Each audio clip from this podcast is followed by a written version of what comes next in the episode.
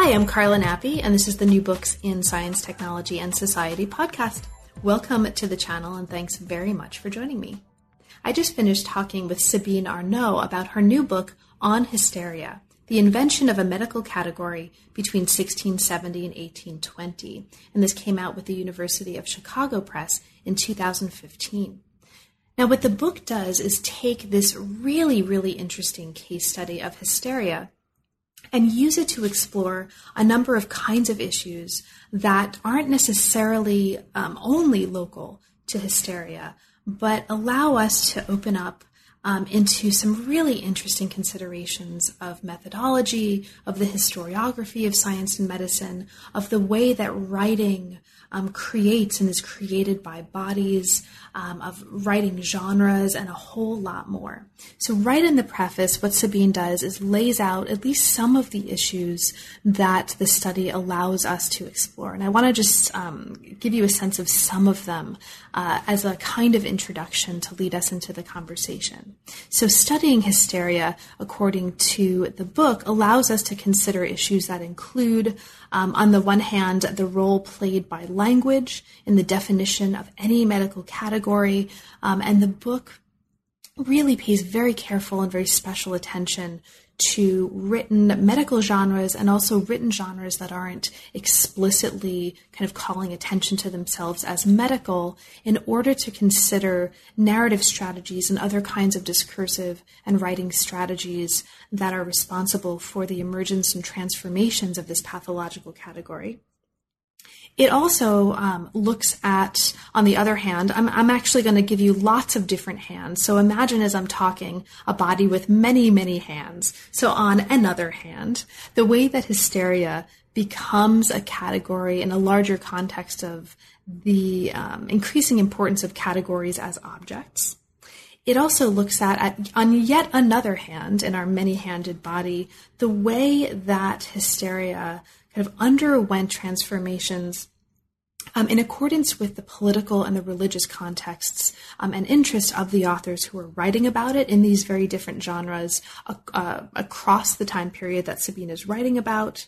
It also looks, on yet another hand, um, at the relationship between the transformations of understanding hysteria as a pathology and transformations in the way modernity was conceptualized and encountered. And this is um, in particular in light of the French Revolution. And there's some really interesting material that you'll get to at the end of the book and the end of our conversation to come uh, that looks at the ways that um, uh, changes in the way that writers were thinking about modernity, the nation, and women's bodies in particular are also evoking transformations in this category of hysteria as a pathology.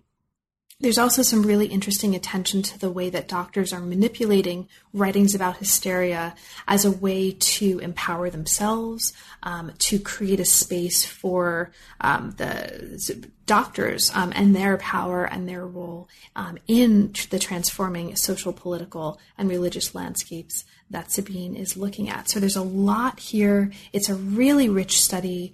Um, it's it's I think required reading for anybody who's interested in and working on 18th century medicine and science. And it's also got a picture on the cover or a series of pictures on the cover of a device that I will refer to in this medium as a colander dildo. And once you get a copy of the book and see what I'm talking about, um, you will know what I mean. So on that note, um, I will let you get to the conversation. But thank you so much, as ever, for your support of the channel, for listening, um, and I hope you enjoy. I'm here today to talk with Sabine Arnaud about her new book on hysteria. Welcome to the New Books in Science, Technology, and Society podcast, Sabine, and thanks so much for making time to talk with me today. I'm really looking forward to it. Well, thank you, Carla. I'm really excited to be with you today. So, Sabine, let's start as is kind of traditional for the channel um, by saying a little bit or by talking a little bit about how you came to the field and specifically what brought you to the history of science and medicine as a discipline. Well, actually, I discovered this field really, really late. I mean, I had been reading Michel Foucault very early on, but without associating, you know, the history of madness or other of his works on, of on medicine with a field. And I first studied art history, then aesthetics then philosophy. And then I went to the US to do a PhD in comparative literature. so wow. just quite a long trajectory. And when when I decided, I mean, when I was at the time of doing my dissertation, I wanted to work on the 18th century.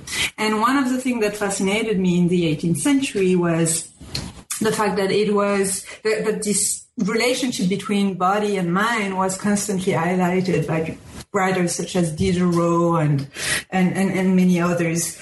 And I was also really excited by the fact that it was a very inter- interdisciplinary time. I mean, more, more exactly a pre-disciplinary time, you know, where uh, men of letter read philosophy, medicine, novels, and, and write all along these these formats and, the, and these fields.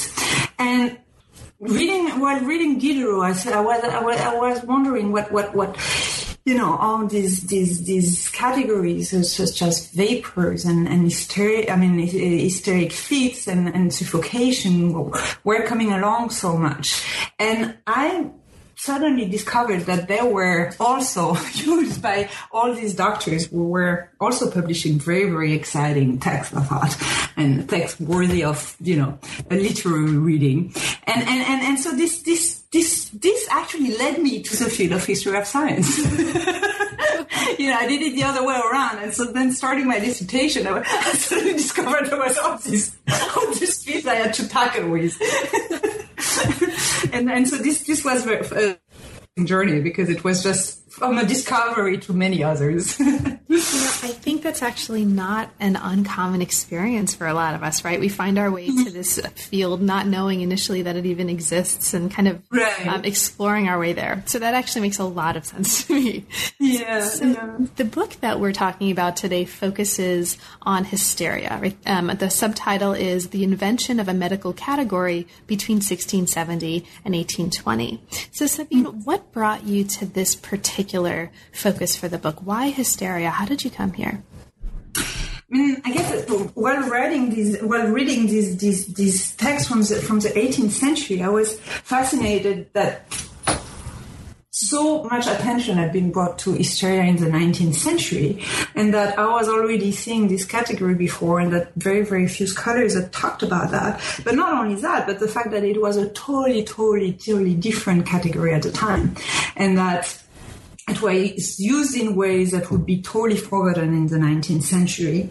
And so it seemed that there was there a, a, not only one, but many, many, many different usages of, of, of, of, of the word and of the topic and, and, and of these political uh, um, effects and of its impact for, for both understanding the 18th century and the move towards the 19th century after the French Revolution, or in England, um, the political moves as, as, well. And that so much was there. that, that, that it was actually then quite a, a challenge to encompass that in, in one book. But that was also what I really wanted to bring all that together and see that we had to deal with all these interpretations at the same time. Mm-hmm. Excellent. So the book explores a history of discursive practices that played a role in constructing hysteria as a pathology. And it asks and answers a major question. What made it possible, this is in the words of the book, to view dozens of different diagnoses as variants of a single pathology, hysteria? And you offer us, I think, a really, really rich way of thinking about this. And I think a way of thinking about and practicing the history and the genealogy of this pathology and this kind of set of um, ways of thinking about um, and writing about this pathology in a way that's kind of a model moving forward as well. One of the answers that the book offers, and this is again in the words of the book, is that one of the things that, that made it possible is a long process of rewriting and negotiation over the definition of these diagnoses, um, which enabled this retrospective assimilation, which was driven, um, in the words of the book, by enormously diverse political and epistemological stakes. So this is just to lay a bit of foundation for listeners. Now, throughout the book, and now let's just kind of dive into the introduction, right? Throughout the book, one of the things that emerges immediately um, and exists as a thread throughout is the importance of studying writing practices. Sometimes mm-hmm. um, in the book you refer to these as enunciations, but throughout the importance of genres, of genres of writing, of practices of writing, um, and in- including non medical or what we might think of as a non medical writing corpus is absolutely central, or seems at least to me to be absolutely central to what you're arguing in the book. So let's start by talking about that. What brought you here in this study to a focus on writing? Um, for you, what made it or, well, can you just talk about that? Like for you, uh, how did you come to identify this as such a central part of what was happening in your study? Yeah, sure. Thank you for the question. I mean, I think that there were different reasons. I mean, one was literally the fascination um, that, that I experienced that I felt while, while, reading some of these books, such as the one from Huneau or, or from Révillon, where I thought this is such a fantastic, you know, piece of writing by itself, you know. But um, what made it then particularly important, and the reason why I gave it such a space within the book, is the fact that I realized that for this category to be established, actually none of the interpretative um, link that had been offered was enough. I mean, and and this is in a way what the, the chapter one deconstruct by going through three main interpretation um, of of, of um, and three main contexts of usage of, of, of hysteria. I mean, one being um, um a way to distinguish class and and and and and and and, and see and distinguish the aristocracy from, from and the pathologies of the aristocracy from others, uh, one to distinguish between genders, and, and, and one to distinguish between religious uh, pathologies and, and, a reinterpretation of conversion and, and, and mystical um, and, and, and fits from, from, from, from, from coming from experiences of ecstasy or so.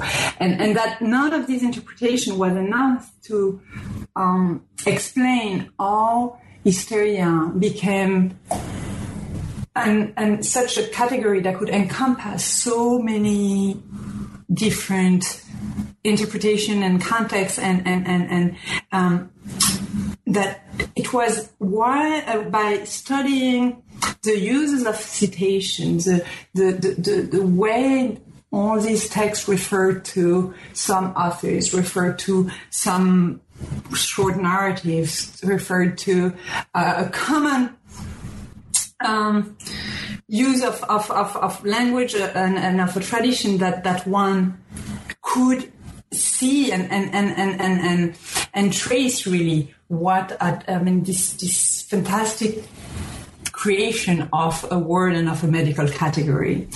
Um, and then this led me even further um, to analyze really what was so particular about 18th century medicine, uh, which in a way, I mean, I see hysteria as an exemplary case of a category of, med- of medical diagnosis in the 18th century. Um, the 18th century has been a little bit left on the side as, as a, in terms of medicine. It's often looked at as you know, a century which didn't bring discoveries such as the 19th century and which can be a bit forgotten that maybe things start with Mesmer as a first step towards psychoanalysis and but but that before you know there's nothing happening.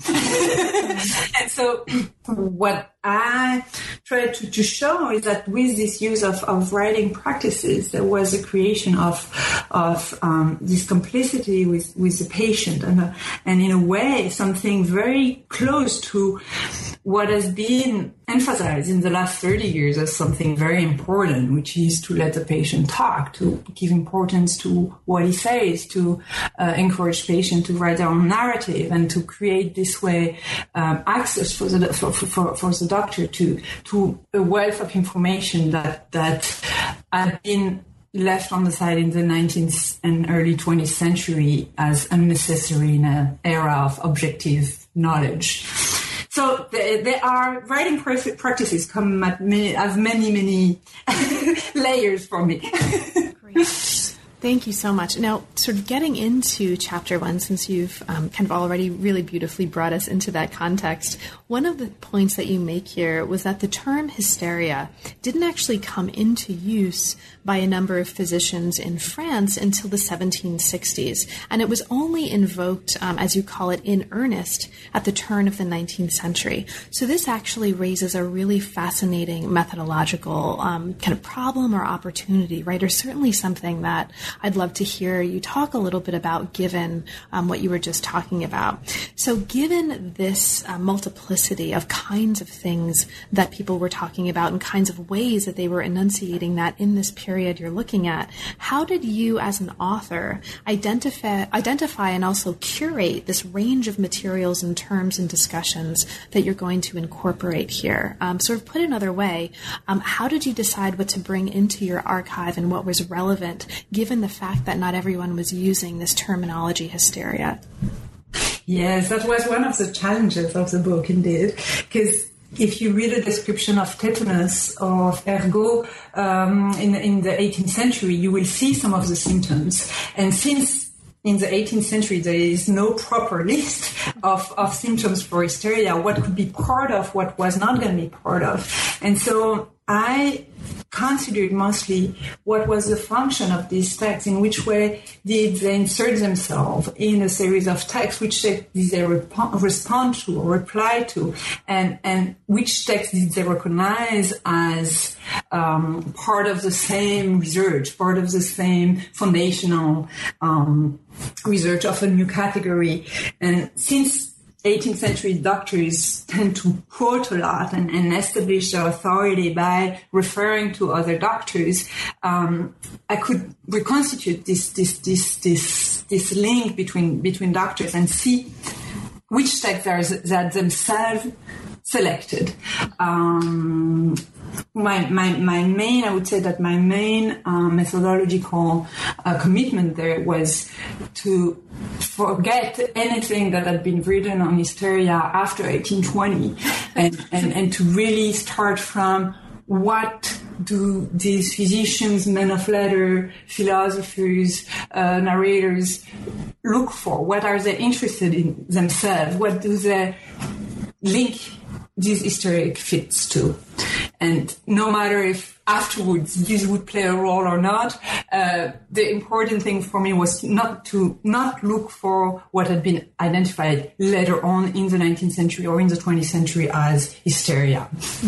So it sounds like, in a really interesting way, a kind of um, practice of forgetting was part of your methodology. Right. Right. Which is interesting. I love that. So you um, very recently, or just um, kind of a few minutes ago, mentioned these three threads that the first chapter takes us through. Right. The construction of a female illness, an approach to pathology that established the role of a social class, and also a medical interpretation of what are called fits, and we'll talk about those later, that was proposed in a religious context. So I'd like to ask you to talk about just a couple of these as a way to open this up for our listeners. How did, uh, so let's take on class um, specifically mm-hmm. and talk about this. Can you talk a little bit about the way that social class, and specifically an association of hysteria with the aristocratic class, as you've just mentioned, come into the picture? What's important for us to understand about the connection between hysteria and the ac- aristocracy at this point of the story um, in order to lay a foundation that you think is important for what's to come? I think that, that one of the things that I depict in the book is, you know, where the complicity between between doctors and members of of, of the aristocracy. Um, the, the, in, in, France, the, the the king Louis XIV was depicted as vaporous. Um, uh, as having fits of melancholy, bouts of melancholy. Uh, George III in England was also um, um, presented as having this, this, this hysteric fit, and um, many um, uh, many many writers at the time already start making fun about the fact that the aristocracy wants to have the same pathology as the king. and um, um, and so and, and they make even more fun of the bourgeois who want to imitate the aristocracy and and and and and, con- and, and try to emulate them and and, and, and reconstitute the life of the court um, uh, in in their own in their own little salon. And so there is this idea that the pathology of the king becomes a model for for, for everyone in in, in, in, in, in his desire to be as close as possible to the king. On the other hand, what is also important is that doctors uh, in the 18th century um, were trying to get their entry in the aristocracy. They were these were also a way um, for doctors from the province, from the provinces in France, to come to um, Paris or to Versailles. Their diplomas were not allowing them to do so unless an aristocrat would ask them to come. Um, so we can see also this category as a chance. I mean, in these writings about, about hysteric fit, as a chance for them to create a relationship, to initiate a relationship with members of the aristocracy. And while their writing will address the sensibility of aristocrat, um, to show them that they are ready to understand them and to support them in their illness. Right. Now, another um, really interesting thread here that you talk about is this thread of religion. And mm-hmm. specifically, um, the chapter considers this is chapter one the link between hysteria and ideas of possession. Now, one of the things that's happening here that's really interesting from the perspective of historiography or methodology is that you're making a point here or asking us to think about the connection between hysteria and religion or, or the relationship to religious contexts in a way that's um, quite different from what some readers and some writers have come to this topic assuming. So, can you talk a little bit about the significance of the religious context here and its connection with hysteria? How, um, if you know, if you are thinking about it in this way, how is your approach to situating hysteria within a religious context um, importantly different from what some other scholars are doing? I mean, one of the things that, that really interested me was um, to see that this medical uh, prism had, taken over a religious prism, but that it had been mostly used, um, and this partly following de Certeau and, and Foucault, uh, at a certain point, um, with a complicity between the church and and uh, who came to, to see doctors so that they would diagnose, um, uh, I mean, asked to support, invited the doctors into convents so that they would um, see if any of these uh, diabolic manifestations, so-called diabolic manifestations, were um, actually pathological ones. Um, but further um, into this research, discovering all into specific crises such as uh, Jansenism. I mean, I could have written also the, about the, the, the, French prophets. I'm not doing it here because this book would have become enormous if I had to talk about everything in the 18th century where hysteria was, was, was used. But um, uh, um, having pathological fits on the tomb of on, on the Paris uh, were interpreted as um, having thoughts of, of, of, of, of hysteria or, or of melancholy, um, of nervous illness, uh, effect of sympathy, and, and, and all this was a political tool to discredit Jansenism at a moment when Jansenism was attracting more and more people from all classes uh, who were gathering in Paris um, in first on the tomb of the Paris and afterwards in um, hidden places. So, um, and this went so far as having religious Jansenist people write about these moments and these thoughts saying, no, these are not uh, hysteric fits and this is why. So that they, in their uh, report about um, those experiences of ecstasy, of those experiences of, of, of, of convulsions, were integrating uh, those interpretations from doctors to contradict them. Great. Um, thank you so much. Now, if we move from here, as we move from here to the next chapter, we move into a really interesting exploration of the role of images and of metaphor to what's going on here. So, you make a point here in chapter two that definitions of hysteria were inadequate, like definitions themselves, for the purpose of the physicians that you're talking about here. And so, physicians, um, in order to talk about this and communicate about this, were re- relying instead on images and on metaphors. And you talk about the importance of images of rural animals, um, images of dogs and of wolves, and you take us through a catalog of metaphors and images um, that became associated with these diagnoses. So the image of Proteus, the image of a chameleon, and the image of a hydra receive especially close study here, and they're really fascinating. These three metaphors, as you show, um, the Proteus, chameleon, and hydra, bound together texts from 1575 to 1820 around a similar diagnosis. So there's this really interesting use and treatment of metaphor as a kind of binding device. So what I want to do is just kind of hit the ball um, back to you and ask you to talk a little bit about this. So just to kind of open up, um, can you say a little bit about what was inadequate for, for uh, physicians in these definitions and why were metaphors so useful and so important? What kind of work did these metaphors do um, for these physicians in their practice as um, kind of writers and diagnosers? Yes, thank you. Um, th- I think that, that um, what's very striking indeed about in, in, in many of these these these writing from, from doctors is that that they start uh, their treatises by saying we cannot define hysteria, and so hysteria is from the outset presented as the pathology that cannot be defined. And this precisely in an era, the 18th century, that really wants to define. I mean, we're, at the time of the encyclopedia, of the creation and the publication of many, many dictionaries, of the also the first dictionaries of medicine. So we're at a time where, you know, creating categories and, and diagnoses and new diagnoses and, and defining them is really one of the of the of the important um, activity. And, and and and here they start by saying no this is not possible and and and and and and, and, and sometimes you can sense a bit of, of, of, frustration also because this this forces them to move out of, of what they see themselves to be expected to do, right?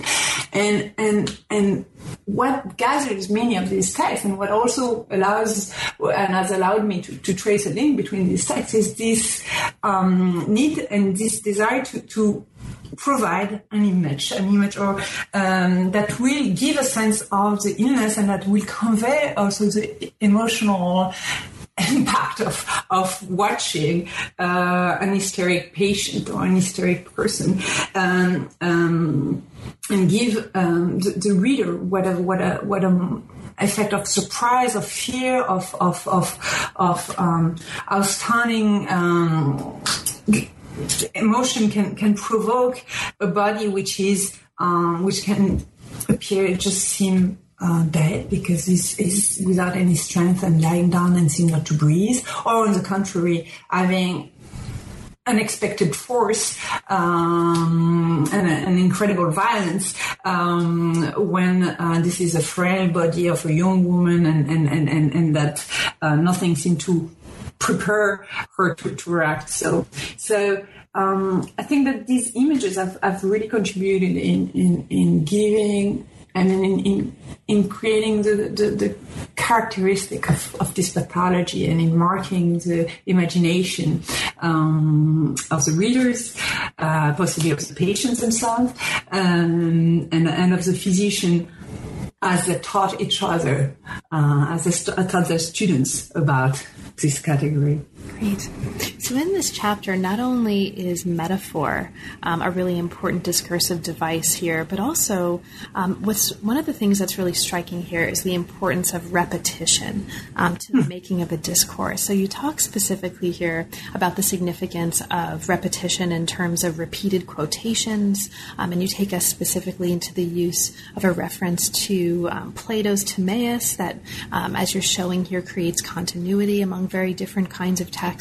But in general, um, you know, since the book so beautifully brings out the importance of these discursive devices throughout the chapters, not just here but also elsewhere, it's striking how much repetition becomes such an important kind of tool of art for the making of this discourse. So, can you talk a little bit about that, sort of the importance of repetition? It may be repeated quotation in this context, but for you, even more generally, the significance of that as a as a craft here. Yes, I think indeed that it, it is a very important um, element in the creation of the category, and this, in a way, uh, the, the, the, the, the, creation itself, the, the first appearance of um, a diagnosis, whichever it is, and in this particular case of the word hysteria, is not what makes it important. What makes it important is that it's going to be used and reused and reused in many contexts. Uh, so there is I would say indeed, as, as, you as you suggest in your question, there is uh, the repetition of certain refer- references and certain quotes that that doctors will um, use and, and, and, cite from each other and reuse and displace uh, while displacing sometimes their meaning. Um, but there is also very importantly for the book, this idea that it is through the repeat, through its repetition that this category uh, became established, and because um, we can we can see it through medical writing, philosophical writing, political pamphlets, um, correspondences, um, any kind of, of text that that that in this repetition the importance of the category becomes established, but the meaning constantly changed. So we are in this double, I would say, double tendency, one of establishment and one of multiplication, of multiplicity of meaning, uh, diverse, constant diversification of its possibilities, of its connotations, and also then of its denotations. Wonderful. Thank you. So, as we move from this to the next chapter, we move into a chapter that takes us back into the engagement between hysteria and an aristocratic audience, specifically by looking at a range of literary genres that physicians were using and also adapting in order to present this pathology to this particular kind of audience. And you take us through several of these genres, um, and they include dialogue, autobiography, letters of different sorts. So um, you both look at fictional correspondence correspondence, um, sort of uh, writers who are imitating fiction writers of the era, and also uh, consultations that are happening um, between patients and physicians through letters, and also anecdotes. Okay, so what I'd like to um, uh, kind of open up here are at least a couple of these genres um, to you know to kind of give listeners a sense of their importance. Now, you argue here throughout this chapter that these genres are helping to shape a new image of the physician, and and this is a new image as um, the physician as somebody who is close to his patients. And as you say here um, in the words of the book, these genres helped shape this image of the physician, um, uh, not only the physician, but also a pathology that was an effect of sensibility, an effect of an aristocratic way of life. Okay, so that's the groundwork. So let's get into some of the details. Now, for me, one of the more fascinating genres that you're looking at here is the genre of a dialogue. Dialogues were common in the 16th and 17th centuries for treatises on rhetoric and, and for treatises on kind of fashionable topics at court. Um, and one of the things that's really interesting here about the dialogue, I think, and this is totally idiosyncratic, right? But I'm mm-hmm. really interested in the way that you're showing the relationship of the dialogue to kind of ways of conveying dynamics, um, the dynamics of relationships, the rhythm of knowledge, um, as you kind of put it at one point. So I'd just love to hear you talking a little bit about this. Um, how did medical writers use the genre of the dialogue? And for you, um, what's interesting about that? And, and perhaps more broadly, for you, what's most interesting about the ways that they're using these genres kind of more generally in this context? Right. Thank you. Yeah, I think that one of the things that was for me very exciting while reading these texts was the way they give a space for the patient and in which they create um, a patient and, and give tools to their potential patient to talk about their own body. Um, by giving a space, by giving this voice to, to, to, to someone who wouldn't, who who don't have the, the knowledge of the, of the doctor, but yet is making suggestion to the doctor, is bringing out descriptions that are helpful to the doctor to talk about the body, who challenges the doctor um, with his own impression, with or with her, with both sex, um, both gender, uh, uh, with her own um, experience of the illness. Um, there, there is a space which is created. There is a space which is created not only for the doctor and his colleagues, not only the doctor and scientist, but for all those who are interested by the illness, all those that are fascinated by the pathology, all those that experience or have the idea that at any moment in their life they have seen or experienced uh, the pathology and that any can contribute.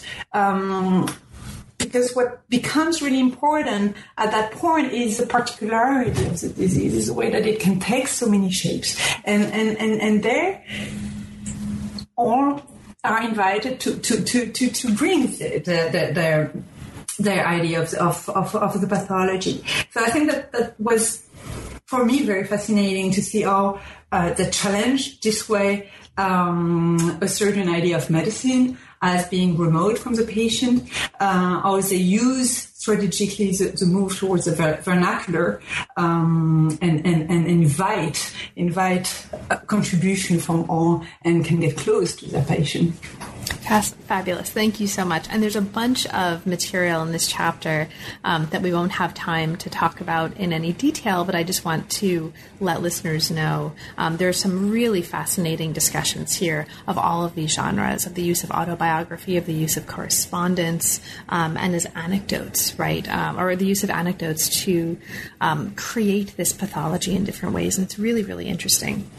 So listeners yeah. are, yeah, uh, like. I mean, I'm happy to, to, to add something if. Uh, please, if yeah, please do. Uh, which is, I mean, I think that that what another thing that was really important actually while while, while writing this chapter is that I realized how much um, the, the creating knowledge because um, I mean is really in the process of selecting the words and selecting the ways to to talk about this knowledge, and that we cannot separate um, a content that would be delivered from the way it is delivered, and that doctors in the 18th century were extremely aware of that and, and really coined the, the illness and, and framed the illness and defined describe the illness by choosing uh, specific ways to talk about it, and that, that, we cannot separate the two. Yeah, I think that's one of the very important things in, in, this book. I mean, I, I think that, absolutely, and I think the book makes that point really compellingly. And just kind of as a footnote, I think this is I totally agree with you, and I think this is one of the reasons why there's actually a lot of um, there's some really exciting work right now coming from and out of scholars who are using this um, as a kind of point of departure and bringing together media studies, right? Studies of media mm-hmm. inform with STS and with history of science and medicine um, in exciting ways that really explore um, this kind of central point that you're just um, uh, enunciating and elaborating right now. I think it's a really, really important point, and thank you so much for um, for articulating that. So, great. So as we move from chapter three to chapter four, um, we move into a chapter that looks at the description of fits, of vapors, of vaporous fits, um, to, as you put it here in the book, exemplify the relationship between body and mind irrespective of medical concerns. Now, this mm-hmm. chapter looks at the work of several authors from the Republic of Letters in order to, as you again put it here, consider contradictory conceptions of physiological phenomena.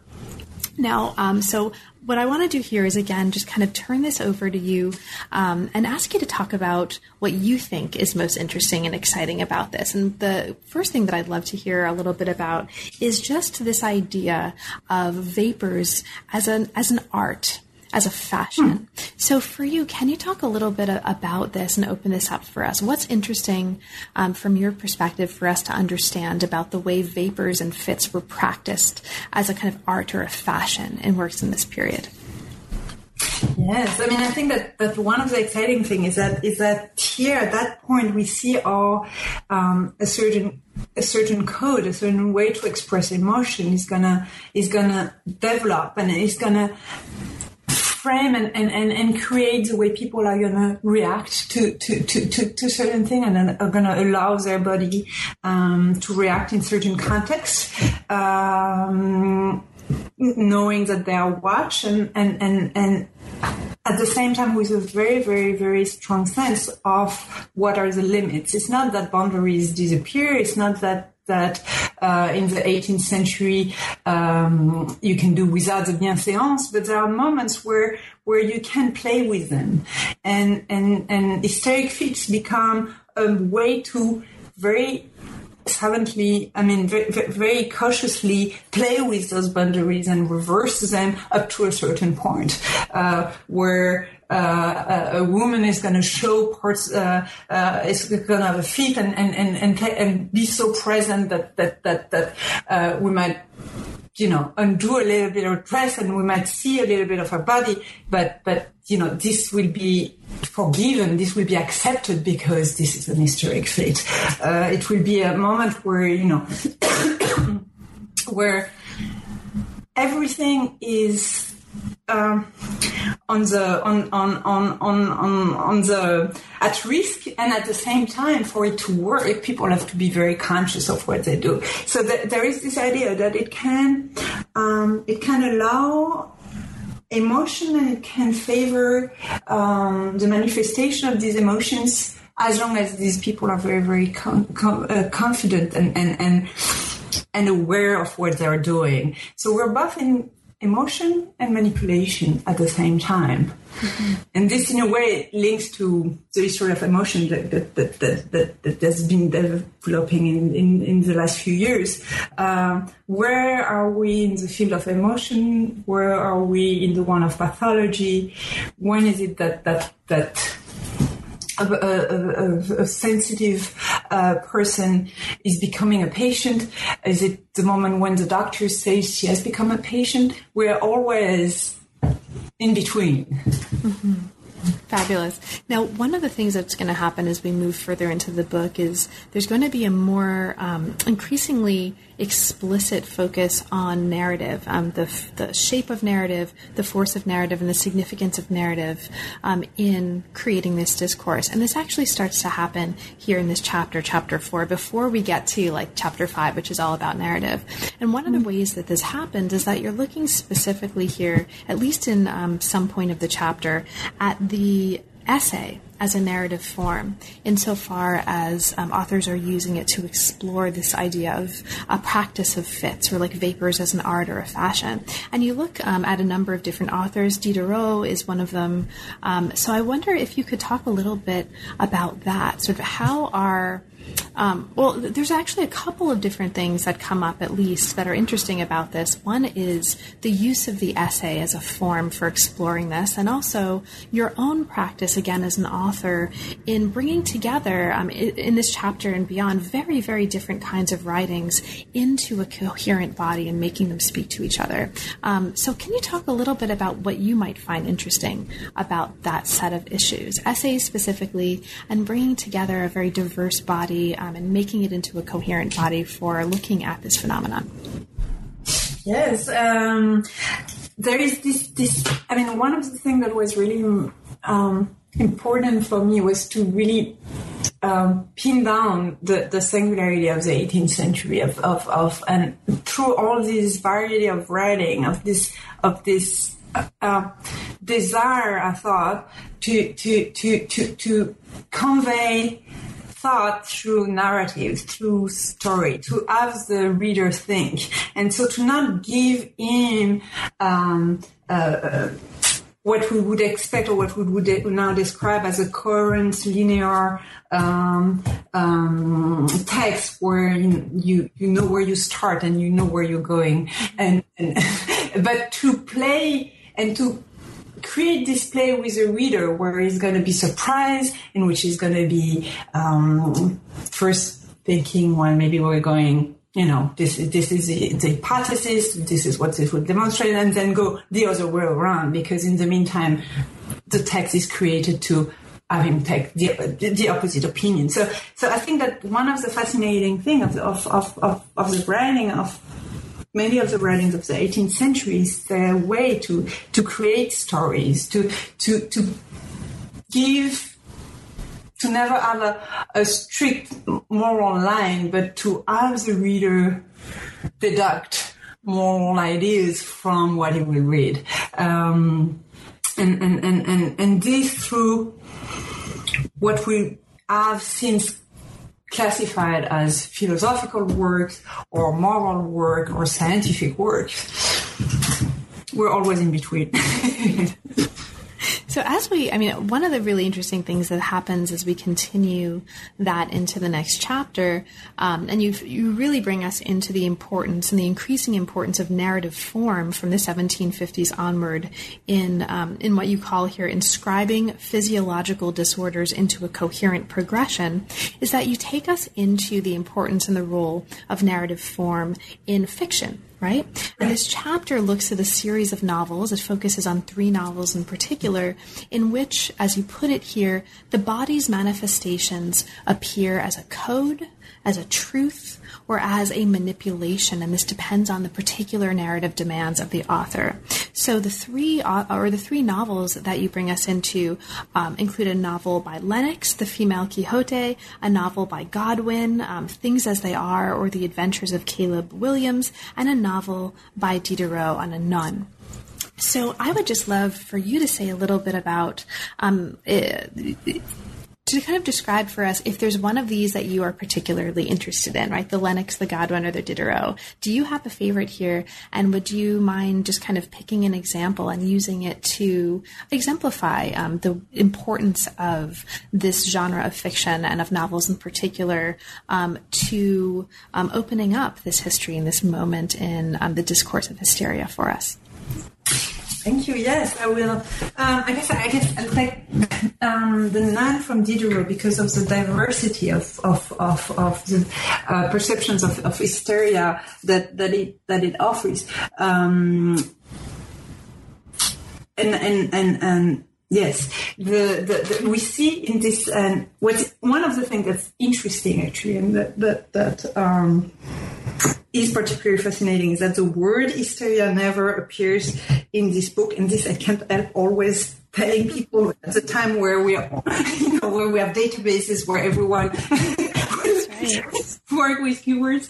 Um, and yet we have the perfect descriptions um, of uh, the hysteric fits as um, offered by Diderot's contemporaries. So, um, and, and, and, and this book could be seen as making a study of the different possibilities, um, um, the different types of crises that are gathered um, within the, the, definition of hysteria. Um, we we see nuns at different moments of their lives and different uh, emotional uh, crises, and and and and these bodies are presented as um, torn with convulsion and and and and and and, and um, hitting um, the wall or as as as um, fainting uh, and, and and forgetting even what, what they've experienced uh, as in ecstasy, uh, as in moment of desire and and, and nymphomaniac moments. So um, all these constellations of of, of uh, emotions are never interpreted as an illness. They're always presented to the reader for the reader to understand what are the emotions experienced by these characters. And the reader, by reading um, all these bodily manifestations, interprets that what kind of crisis these actors, these characters are going through, right? So, um, doing so, I mean, we can see the literary uses of of of, of these um, and the literary interpretation of the same manifestations that are in a medical context seen as pathology. Suddenly, the question is no longer if a person is sick or not, but simply what is she experiencing, and the body just the just there to reveal um, what the person thinks and feels. Mm-hmm. So there, I mean, this, this, this. I mean, I think that that that what it this chapter is, is, is, is, meant to, to indicate in a different ways than, than chapter four is how much um, those are prisms of interpretation. And depending on, on which one, depending on, on the uses you can do of this interpretation and you want to do of this interpretation, the words you will use are different and the interpretation will be. Mm-hmm. Great, thank you. And so, also in this chapter, just to signal this for listeners, there's also a really careful attention to um, physicians' observations. And you um, make a point here that in these observations, to cure is to find the story. The physician becomes a narrator, and you chart a difference in the writing, or a change, a transformation in the writing practices here from the early 17th century to the early 19th century, insofar as the writing practice transforms from a practice practice that prioritized handling as many cases as possible and arriving at a kind of general discourse to a writing practice that kind of lingers slowly over the details. Now, uh, this becomes really interesting in terms of how you're engaging the work and the ideas of Foucault. Foucault comes up all over the book, right? This is one of the um, consistent interlocutors of the study, at least from the perspective of, you know, me as one reader. But mm-hmm. here, um, one of the things that you're showing here in this chapter, and I'd, and I'd really love to hear a little bit more about this, is that kind of not perhaps contra Foucault, but also um, maybe better put, a little bit different from what Foucault is showing. What develops in much medical writing over the late 18th century, and this becomes clear in this um, part of the book, is not so much a gaze, um, right, as uh, listeners will have found in the work of Foucault in this period, but instead a form of narrative intelligence. So, can you talk a little bit about that? What's significant about that shift between understanding this transformation as um, the emergence of a form of narrative intelligence rather than a kind of gaze?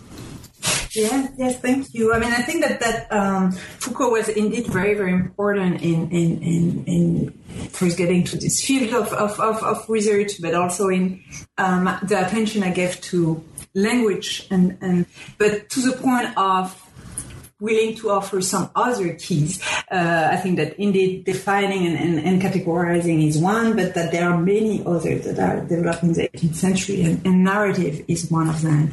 Um, narrative is particularly important in the case of hysteria. Uh, I would say um, first in relation to what we mentioned earlier, the difficulty to offer a definition and, and, the need to find a currents for the illness.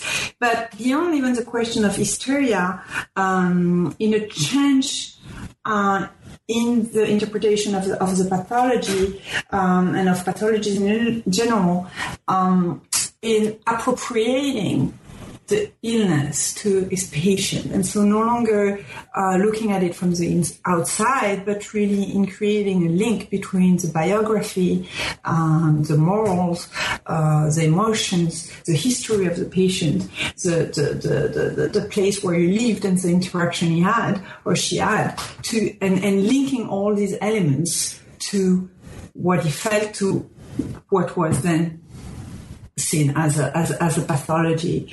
Um, there we can see also the, the, the, the, circulation, of course, of way of understanding between men of letters and and and and, and doctors uh, who adopt a way of of, of talking about uh, the modern subject in in the in, in the late 18th century uh, with the Bildungsroman, with with I mean where the more and more attention is brought to the emotion, to the education, um, to the experience of, of, of, of the subject. Um, I forgot what I wanted to. That's great. Actually, that's that's great. um, so what we could actually move to now, maybe, um, and if you you know think of anything else that you wanted to to mention, we can totally just bring that up, you know, whenever you want. But, it but, might come back later.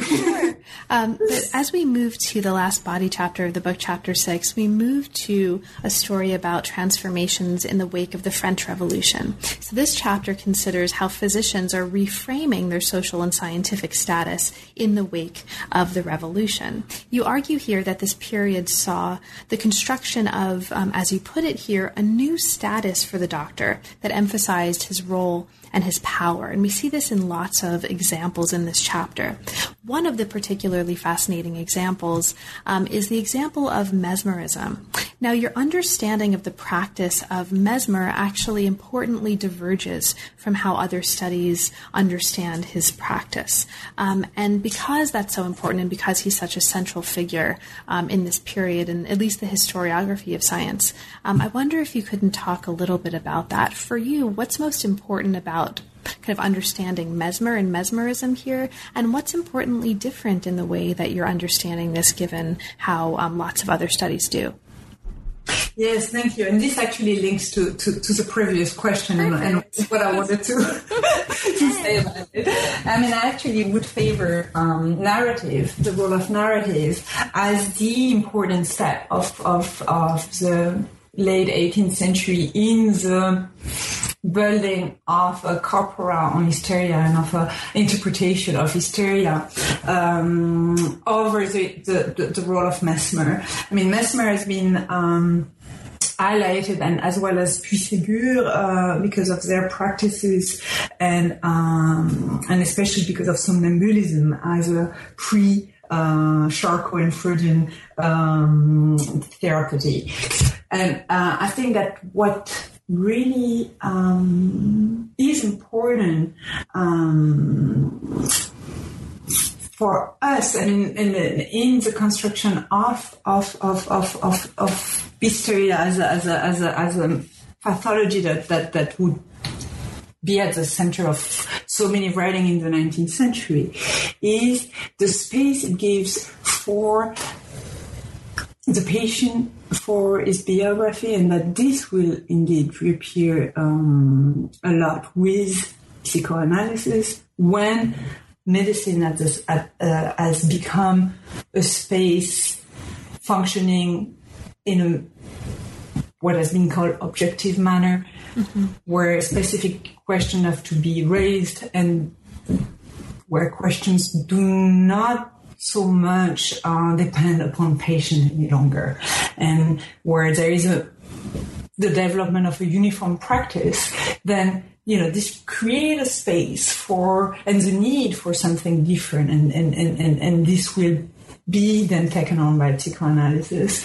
And I think that we can see um, in the late 18th century, with the importance given to narrative, with the importance to uh, linking emotions and and and crisis, um, a moment when that first really developed. Great. And this for this, I think that this, this, this takes over the importance of, of Mesmer in, in the creation of, of the pathology. Wonderful.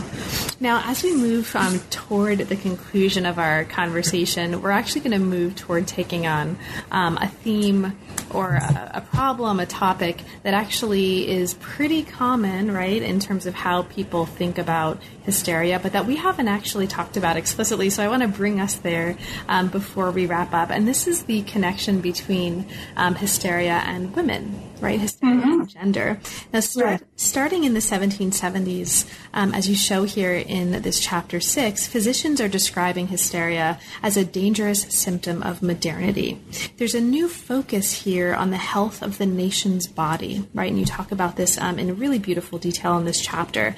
And it shifted the stakes of hysteric illness. You, you, um, this is in the words of the book. It was no longer, um, as a result, a diagnosis of the upper classes, but instead, as you show here, a diagnosis that facilitated a medical discourse on women. So, as our maybe um, kind of the final question to lead us into the conclusion, Sabine, can you talk about this? What's happening in this period um, that shifts the discourse specifically to this focus on women, and um, what's important for us to understand about that, in your opinion? Yes, um, I think that there is a, a huge shift that happens after the, the, the, the French Revolution, and, and, and, and that this entails so many important things about um, uh, the way we think about medicine, about the way um, the role of doctors is placed. Um, as you've uh, emphasized earlier, I mean, the, the, the, there is a development in the 18th century of uh, medicine which is turned toward the aristocracy, uh, with indeed all these writings that are also meant to be read by this uh, elite or by, the, or by, by the court as a whole. Um, this is in a way the ideal patient at the time. After the French Revolution, uh, of course, there is no longer a point in writing for the aristocracy, but there is a new big topic, which is the building of the French nation. Um, and this chapter is indeed dedicated really to, to, to France, while the other one on also on England, uh, over England, uh, a little bit. This one is really strictly um, on the French case.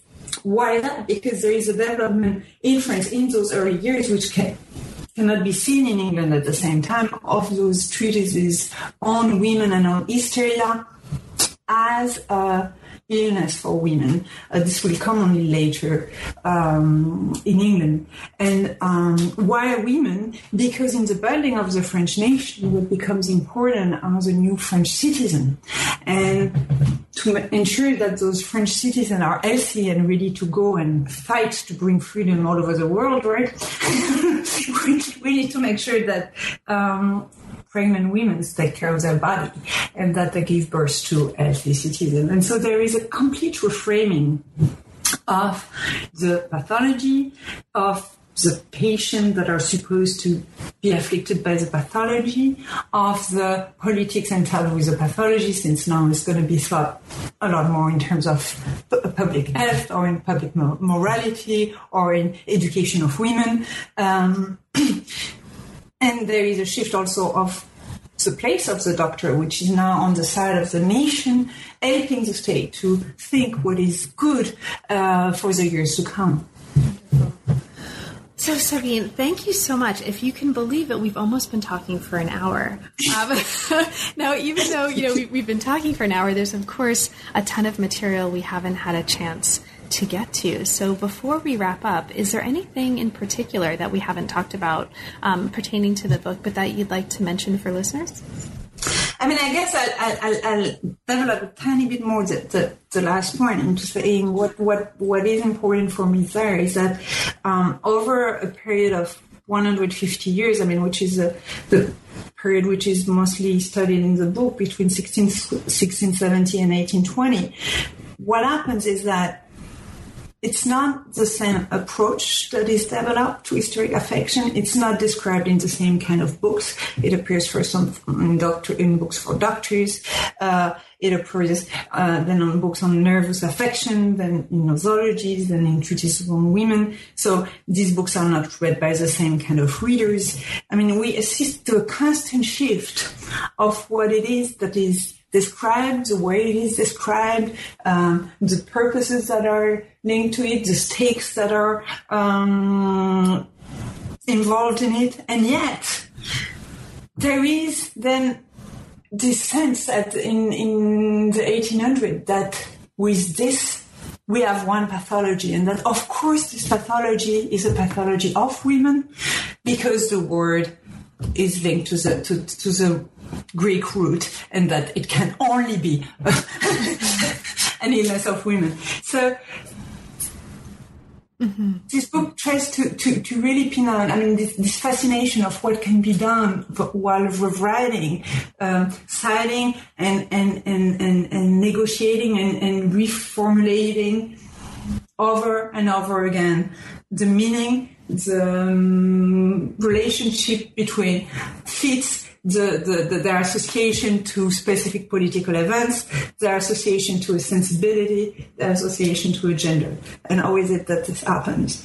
So with the, I would say with the, with, I mean, hysteria is a really an exemplary case to see how can we make meaning out of the body? Um, how can we use it to talk about the relationship between body and soul, the relationship between different classes, the relationship between religious uh, uh, people, the relationship between any thing that becomes at a certain moment important, anything that becomes revelatory of um, of, of certain people or, or, their, or their ideas. Um, this is what I've, I mean, one of the things that I've tried to describe. Wonderful. And now that the book is out, um, Sabine, what are you currently working on? What's currently inspiring you, and um, kind of what what are you researching now? Uh, I'm actually now working on deafness. Um, you will not be surprised. The fascination for uh, medicine and the fascination for language has found its way. Makes sense. Uh. Yeah, yeah, yeah, absolutely. And uh, and this led me actually to work on the 19th century mainly, even though the 18th century will still be very present because I, I, I just miss it too much if I if I go away for for too long. so yes, history of psychiatry is still there, history of medicine, a little bit of legal history, uh, a little bit of history of pedagogy. This needs to find its way. Well, best of luck with that research. It also sounds fascinating, and be in touch when that comes out, and we'll talk about that too. So, uh, but in the meantime, thank you so much for taking time out of that work so to talk with me today. It's helping me through the book and making me discover it again. thank you. You've been listening to new books in science, technology, and society. Thanks very, very much for joining us, and we'll catch you next time.